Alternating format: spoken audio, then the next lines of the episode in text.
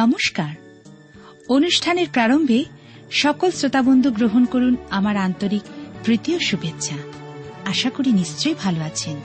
তাহলে শ্রবণ করুন জীবনবাণী।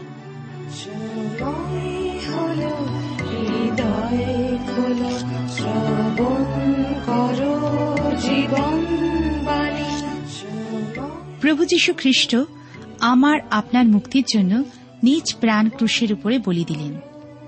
আমরা আবার তার মাধ্যমে খ্রিস্টের কাছে আসতে পারি। তিনি ক্রুশের উপর দেখিয়ে দিলেন, তিনি ক্ষমাশীল ঈশ্বর। যদি আমরা বিশ্বাসে তাকে গ্রহণ করি এবং আমাদের পাপের ক্ষমা চাই, তিনি ক্ষমা প্রদান করবেন এবং তার সন্তান করে নেবেন। প্রিয় শ্রোতা বন্ধু, আপনি কি তার আহ্বানে সাড়া দেবেন? শুনুন তাহলে আজকের জীবনবাণীর অনুষ্ঠান। প্রিয় শ্রোতা বন্ধু, প্রভু যীশু খ্রিস্টের মধুর নামে আপনাকে জানাই আমার আন্তরিক প্রীতি, শুভেচ্ছা ও ভালোবাসা এবং আজকের এই অনুষ্ঠানে সদর অভ্যর্থনা। আশা বিশ্বাস করি ঈশ্বরের মহানুগ্রহে আপনি এবং আপনার পরিবারস্থ সকলেই ভালো আছেন এবং আজকের এই অনুষ্ঠানের মধ্যে দিয়ে ঈশ্বরের অপার অনুগ্রহ, আশীর্বাদ নিশ্চয়ই লাভ করতে পারবেন। যদি আজকে প্রথমবার আপনি এই অনুষ্ঠানে যোগ দিয়েছেন, যদি আপনি আরও জানতে চান এবং আমাদের সঙ্গে যোগাযোগ করতে চান, তবে নিশ্চয়ই করে আমাদেরকে লিখে জানাবেন। আমাদের ঠিকানা যদি আপনার কাছে নেই, তবে চটপট লিখে নিন। Jibanbani T WR India, post box number এক ছয় নয় দুই পাঁচ, কলকাতা, সাত লক্ষ চৌত্রিশ। আবার বলছি, Jibanbani T WR India, post box number এক ছয় নয় দুই পাঁচ, কলকাতা, সাত শূন্য শূন্য শূন্য তিন চার।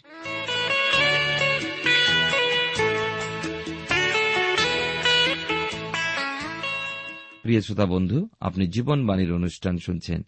এই অনুষ্ঠানে আমি আপনাদের কাছে ধারাবাহিক আলোচনায় বাইবেলের পুরাতন নিয়মের এবং নতুন নিয়মের উভয় ভাগ থেকেই আলোচনা করে থাকি।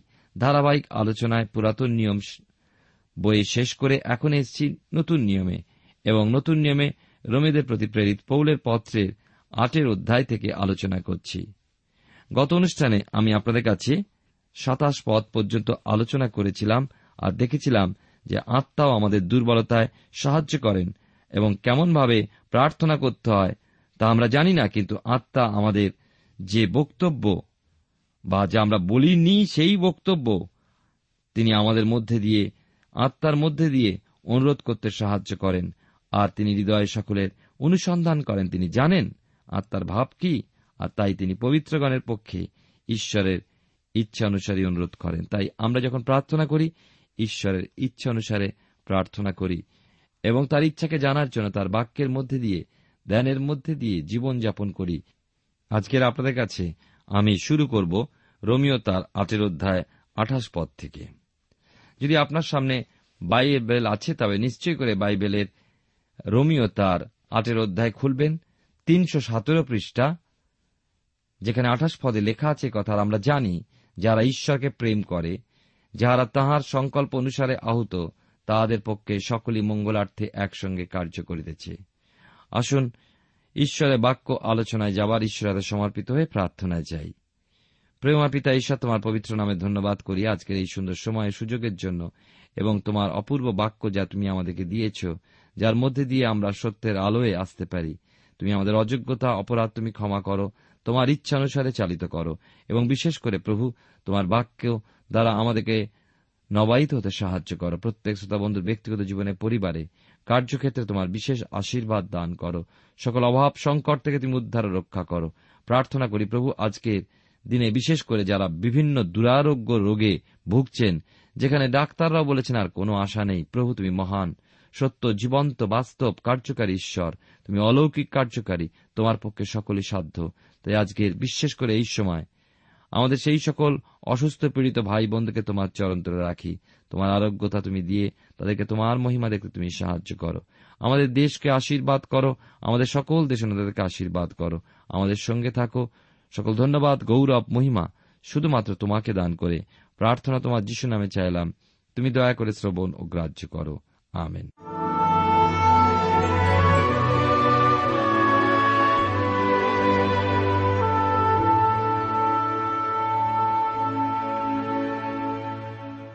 প্রিয় শ্রোতা বন্ধু, আপনি জীবনবাণীর অনুষ্ঠান শুনছেন।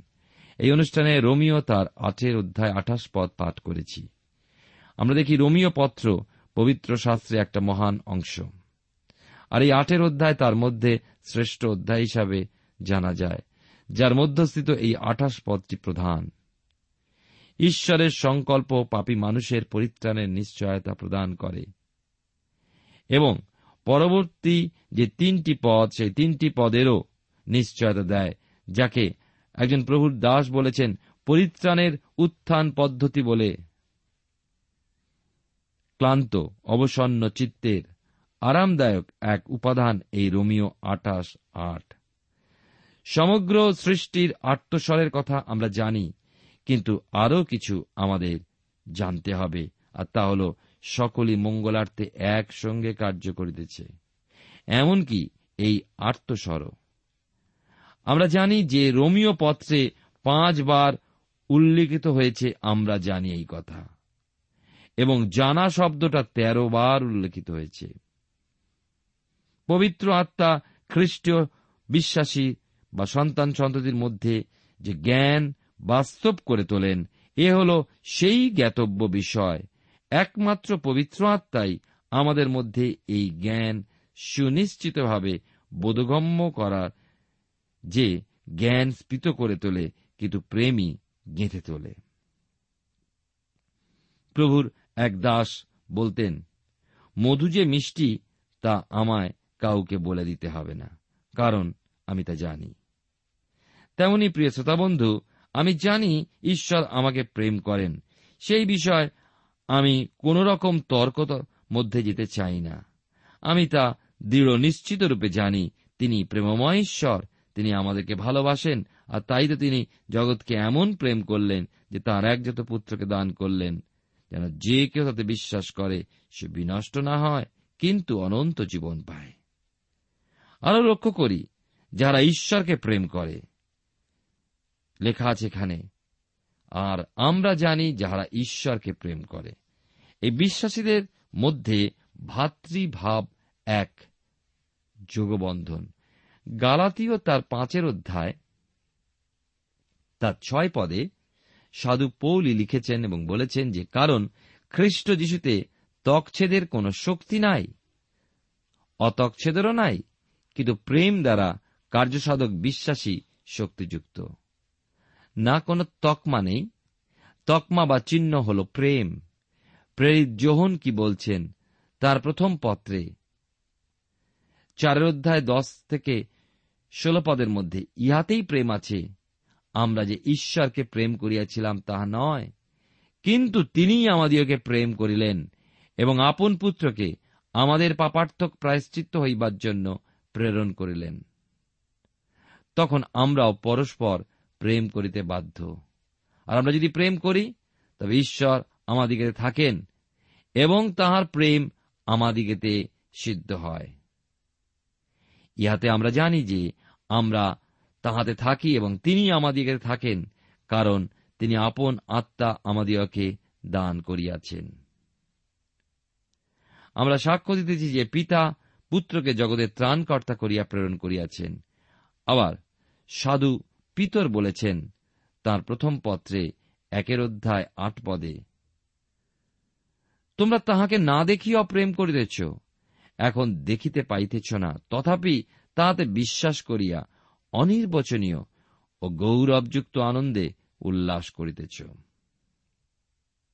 আপনার জীবনে অফুরন্ত এই আনন্দ ও গৌরবোজ্জ্বল যে উল্লাস তা উপস্থিত করেছেন, একমাত্র ঈশ্বরের আন্তরিক গভীর প্রেম। এবারে আসি তাহাদের পক্ষে সকলই কথাটাতে, অর্থাৎ ভালো অথবা মন্দ, আলোকময় অথবা আধার ভরা, মিষ্ট অথবা তিক্ত, সহজ বা কঠিন, সুখদায়ক বা দুঃখদায়ক, সমৃদ্ধিজনক বা দারিদ্র্যজনক, সুস্থতা বিষয়ক বা অসুস্থতা বিষয়ক। আমরা দেখি নিস্তরঙ্গ বা তরঙ্গায়িত। আরামদায়ক অথবা ক্লেশদায়ক, আবার হোক না তা জীবন অথবা মৃত্যু। যে কোনো বিষয়, যাবতীয় বিষয়, সেগুলো কি? সকলই মঙ্গলার্থে একসঙ্গে কার্য করিতেছে। সব, এমনকি আপনার পরিবারে যে মৃত্যু ঘটেছে, তাও নিশ্চয়ই মঙ্গলার্থে যদি আপনি ঈশ্বরকে ভালোবাসেন। সমস্ত বিষয় ঈশ্বরের হস্ত রয়েছে। কোনটিই কিন্তু দুর্ঘটনা প্রসূত নয়। একবার বাইবেলের পুরাতন নিয়মে জোসেফের দিকে চোখ তুলে তাকিয়ে দেখুন, যিনি তার পশ্চাৎ জীবনের সমস্ত দুঃখ, দুর্দশা, ক্লেশ, পরীক্ষা ও সমস্যার প্রতি দৃষ্টি রেখে তার ভাতৃবর্গকে বলে উঠলেন, তোমরা আমার বিরুদ্ধে অনিষ্ট কল্পনা করিয়াছিলে বটে, কিন্তু ঈশ্বর তা মঙ্গলের কল্পনা করিলেন। আরও পূর্বে বলেছেন, তোমরা আমাকে এই স্থানে বিক্রয় করিয়াছে বলিয়া এখন দুঃখিত কি বিরক্ত হইও না? তোমরাই আমাকে এই স্থানে পাঠাইছ তা নয়, ঈশ্বর পাঠাইয়াছেন।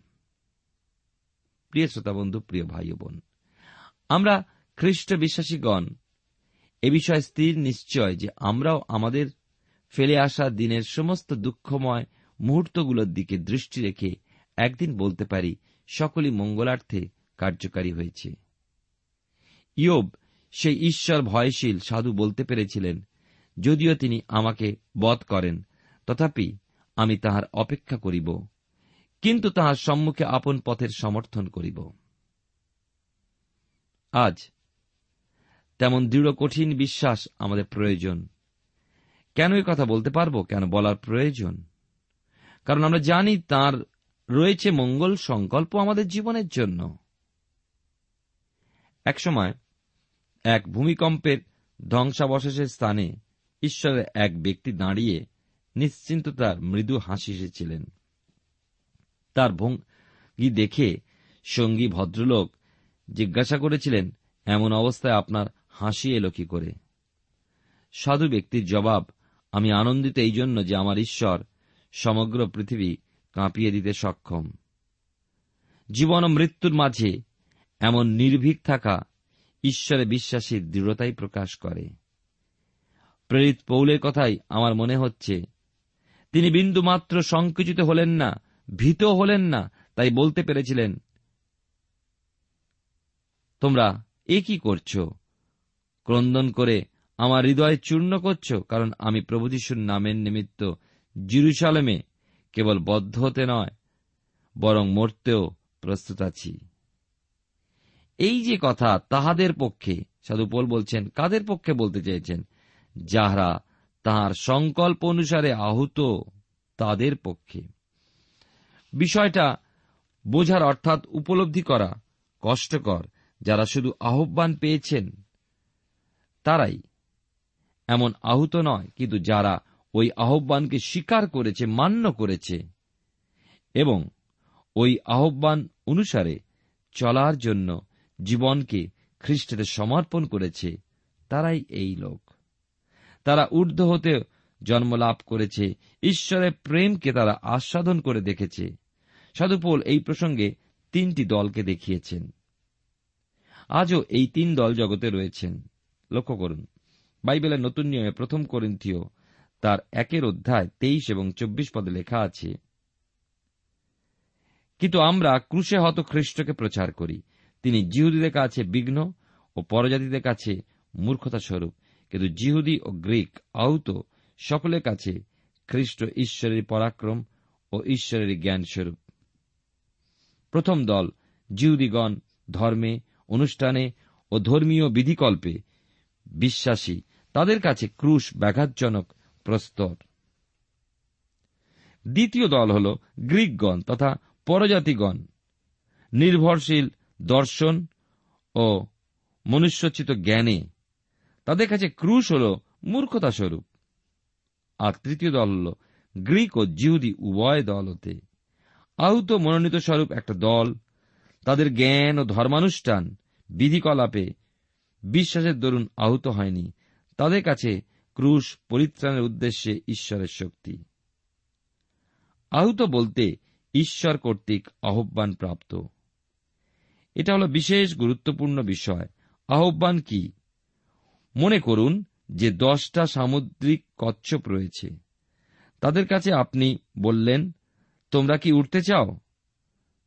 তাদের মধ্যবর্তী নয়জন উত্তর দিল, না, আমরা বেশ আরামেই আছি, এই নিচে শুকিয়ে আছি। কিন্তু একজন বললেন, আমি চাই উঠতে তখন তাদের ওড়বার জন্য অনুশীলন দেওয়া হল। এই আহ্বান। ওই নয়জন চেয়েছে কচ্ছপ হয়ে থাকতে তারা তাই রইল, আর হারিয়ে যাওয়া মানুষ যারা হারিয়েই থেকে যেতে চায়, তারা জগতেই রইল ছড়িয়ে। একজনই চেয়েছিল জীবন। সে জীবনের জন্য শিক্ষা পেয়ে উঠল, না দেখে বিশ্বাস, পূর্ণ বিশ্বাস। রোমিও তার আটের অধ্যায় থেকে আমরা আলোচনা করছি। উনত্রিশ থেকে একত্রিশ পদ পাঠ করব এখন।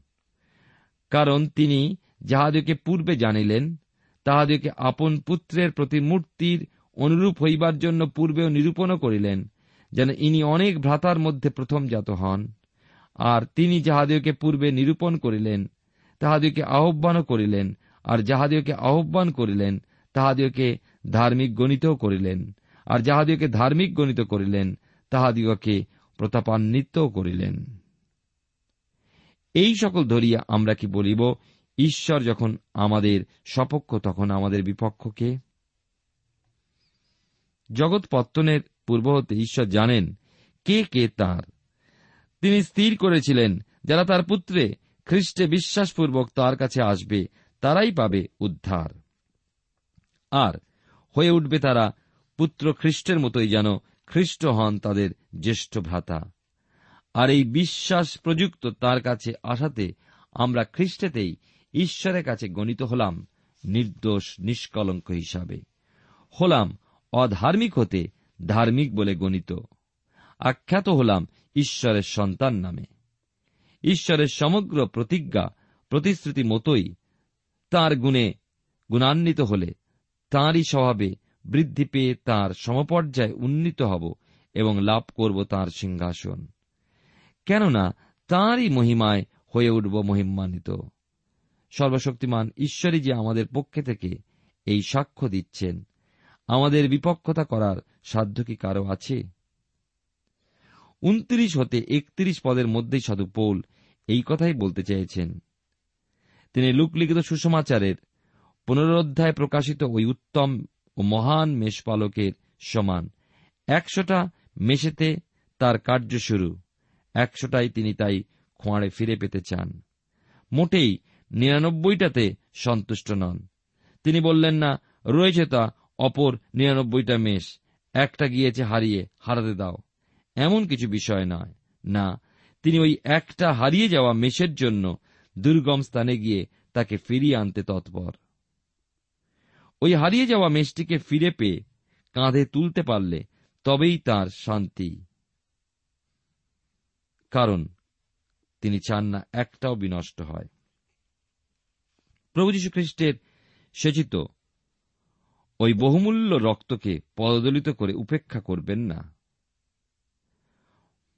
মনে রাখবেন, জীবনে নিশ্চিন্ত হন, অনন্ত জীবন লাভ করুন। আপনার বিপক্ষে কাউকে সফলতা দেবেন না। প্রভু যীশু নিজ রক্তেকৃত বিশ্বাসীকে নিরন্তর তার চরানির মধ্যে রক্ষা করবেন। আপনার বিপক্ষতা করবে এমন সাহস কারও নেই। আপনি খ্রিস্টে বিশ্বাসপূর্বক ঈশ্বরের সন্তান রূপে খ্রিস্টের সেই শৈলে আশ্রয় গ্রহণ করুন, যেখানে রয়েছে নিরাপত্তা, যেখানে রয়েছে তার অনুগ্রহ। প্রিয় শ্রোতা বন্ধু, কি অপূর্ব তার আমাদের জন্য পরিকল্পনা যা আমরা বুঝতেও পারি না। ঈশ্বর যখন আমাদের সপক্ষ, তখন আমাদের বিপক্ষ কে? সাধু পৌল এই কথা বলেছেন। বত্রিশ থেকে পঁয়ত্রিশ পদে লেখা আছে এই কথা, যিনি নিজ পুত্রের প্রতি মমতা করিলেন না, কিন্তু আমাদের সকলের নিমিত্ত তাহাকে সমর্পণ করিলেন তিনি কি তাহার সহিত সমস্তই আমাদিওকে অনুগ্রহপূর্বক দান করিবেন না? ঈশ্বরের মনোনীতদের বিপক্ষে কে অভিযোগ করিবে? ঈশ্বর তো তাহাদিওকে ধার্মিক করেন, কে দোষী করিবে? খ্রিস্ট মরিলেন, বরং উত্থাপিত হইলেন, আর তিনি ঈশ্বরের দক্ষিণে আছেন, আবার আমাদের পক্ষে অনুরোধ করিতেছেন। খ্রিস্টের প্রেম হইতে কে আমাদিওকে পৃথক করিবে? কি ক্লেশ, কি সংকট, কি তাড়না, কি দুর্ভিক্ষ, কি উলঙ্গতা কি প্রাণ সংশয়, কি খড়গ? বন্ধু, আশ্চর্য সুন্দর এই বাক্য। আমরা দেখি যে নিজ পুত্রের প্রতি তিনি মমতা করলেন না। মমতা করেছিলেন অব্রাহামের পুত্র ইশাকের প্রতি, কিন্তু মমতা করলেন না নিজ পুত্র প্রভু যীশুর প্রতি। বিশ্বাসে অব্রাহামের পুত্র হয়ে আমরা সেই মমতা পেয়েছি ঈশ্বরের। পেয়েছি মহান ও উত্তম মেষপালকের জন্য। নিজের পুত্রকে অত্যাচারী এই মানুষের মাঝে প্রেরণ করলেন। তাহলে ওই পুত্রের সঙ্গে স্বর্গীয় সকল সমাদার, মহিমা, ঐশ্বর্য, সিংহাসন সকলে কি পিতা ঈশ্বর আমাদের দেবেন না? স্বর্গীয় পার্থিব সকল প্রয়োজন আমাদের তিনি পূর্ণ করবেন। আমাদের ইহজীবন ও আমাদের আত্মিক স্বর্গীয় জীবনের সমস্ত তিনি দেবেন। খ্রিস্ট সাধিত চার প্রকারের কার্যপ্রযুক্ত বিশ্বাসী সমস্ত দণ্ডাজ্ঞা হতে মুক্ত।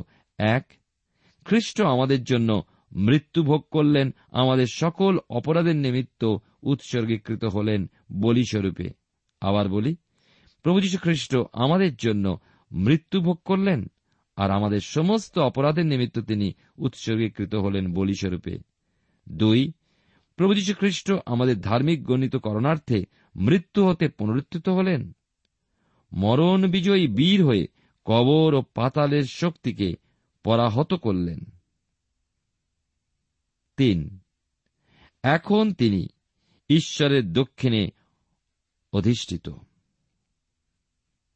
পুনরুত্থিত খ্রিস্ট, প্রভু যীশুখ্রিস্ট এই জগতে চল্লিশটি দিন মহিমান্বিত দেহে সেবা কার্য করার পর বিভিন্ন স্থানে দর্শন প্রদানের পর স্বর্গারোহণ করলেন। এখন জীবিত প্রভু যীশু খ্রিস্টরূপে স্বর্গে সমাসীন। প্রিয় শ্রোতা বন্ধু, প্রিয় ভাই বোন, আপনার তাকে কি প্রয়োজন? কেন আপনি তার কাছে আপনার বিনতি জানাচ্ছেন না? চতুর্থ বিষয় হল, আরও তার কার্য যখন আমাদের জন্য তিনি মধ্যস্থ হয়ে বিরাজ করছেন। আপনার অন্তরের জিজ্ঞাসা নিয়ে আজ তার কাছে প্রার্থনা তুলে ধরুন। তিনি নিশ্চয়ই উত্তর দেবেন। তার উদ্দেশ্য যদি আকাঙ্ক্ষা আগ্রহ সহ উপলব্ধি না হয় তাহলে তার পরিচয়ের সাক্ষ্য হতে হবেন বঞ্চিত। আপনি বিনতি না রাখলেও তিনি করে চলেছেন আপনারই জন্য। তার সেই ক্রুশীয় মৃত্যু আপনারই উদ্ধারের জন্য। এই চার প্রকার কার্যপ্রযুক্ত ঈশ্বরে আহত মনোনীতদের বিপক্ষে দাঁড়াতে কারও ক্ষমতা নেই। দাঁড়াতে পারে না। আপনাকে খ্রিস্ট হতে দূরবর্তী করার উদ্দেশ্য কোন প্রকার ক্লেশ, সংকট, তাড়না, দুর্ভিক্ষ, উলঙ্গতা, প্রাণ সংশয় ও খড়গ কোনো কিছুই নয়। ঈশ্বর তো অর্থাৎ ঈশ্বরই আমাদের নির্দোষ বলে গণ্য করলেন। ঈশ্বর তো দোষী করতে পারেন না, তিনি তো ক্ষমা করেছেন আমাদেরকে। খ্রিস্ট তো অর্থাৎ খ্রিস্ট তো নিজেই প্রাণ অর্পণ করলেন। আমাদের মুক্তি প্রদানার্থে। তাহলে খ্রিস্টই বা কীভাবে বিপক্ষে দাঁড়াবেন? তাই বোঝা যায় খ্রিস্টের প্রতি প্রেম হতে বঞ্চিত করণার্থে কোনো কিছুই তার আহত ও মনোনীতদের বিরুদ্ধে দাঁড়াতে পারে না। কারণ ওই সকল পরিস্থিতিগুলোতে পিতা ঈশ্বর কখনো তার আহত মনোনীতদেরকে একাকি ছেড়ে দেন না, পরিত্যাগ করেন না তার প্রেম অনুগ্রহ হতে। রোমিও তার আটের অধ্যায় ছত্রিশ থেকে উনচল্লিশ পদে দেখুন কি লেখা আছে।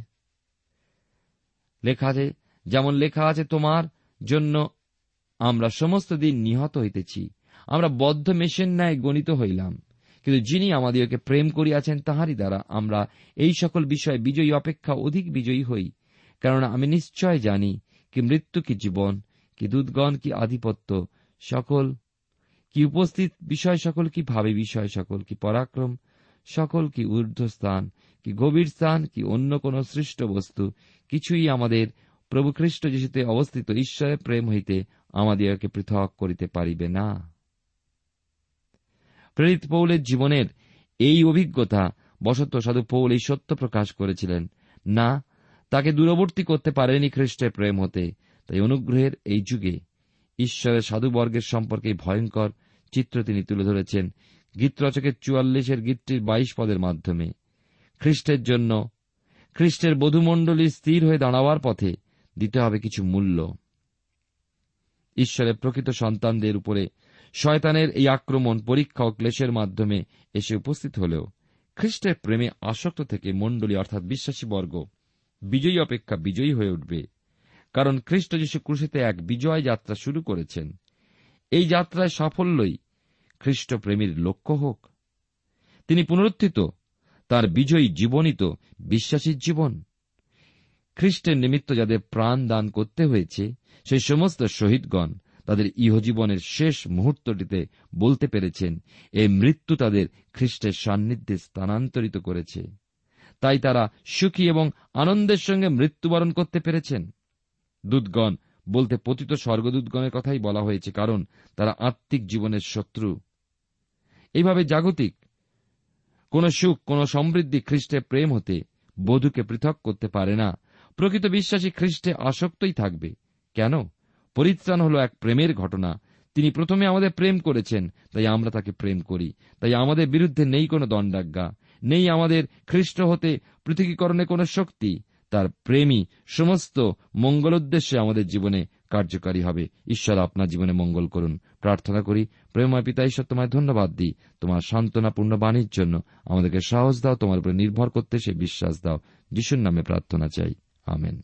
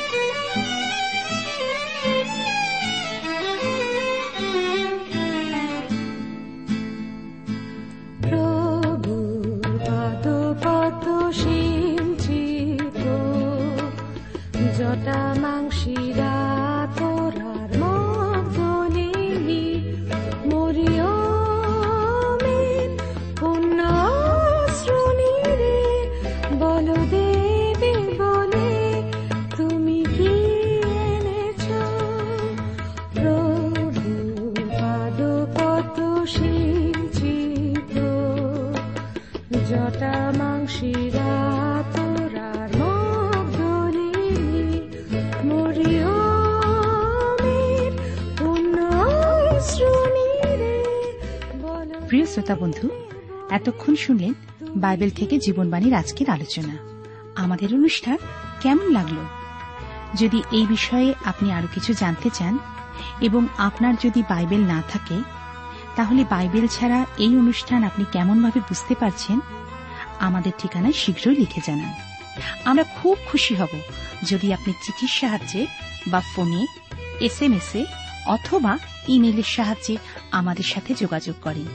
আমাদের ঠিকানা হল Jibanbani T WR India post box number এক ছয় নয় দুই পাঁচ, কলকাতা, সাত লক্ষ চৌত্রিশ। আবার বলছি Jibanbani T WR India post box number এক ছয় নয় দুই পাঁচ, কলকাতা, সাত শূন্য শূন্য শূন্য তিন চার। আমাদের ইমেলের ঠিকানা হল Bengali TTV at radio eight eight two dot com আবার বলছি Bengali TTV at radio eight eight two dot com আমাদের phone number two four three eight double zero four five two four three eight double zero four five এবং আমাদের mobile নাম্বারটা লিখে নিন nine four double three four nine seven two three five আবার বলছি nine four double three four nine seven two three five. আজকের সময় এখানেই শেষ। বিদায় নিচ্ছি। নমস্কার।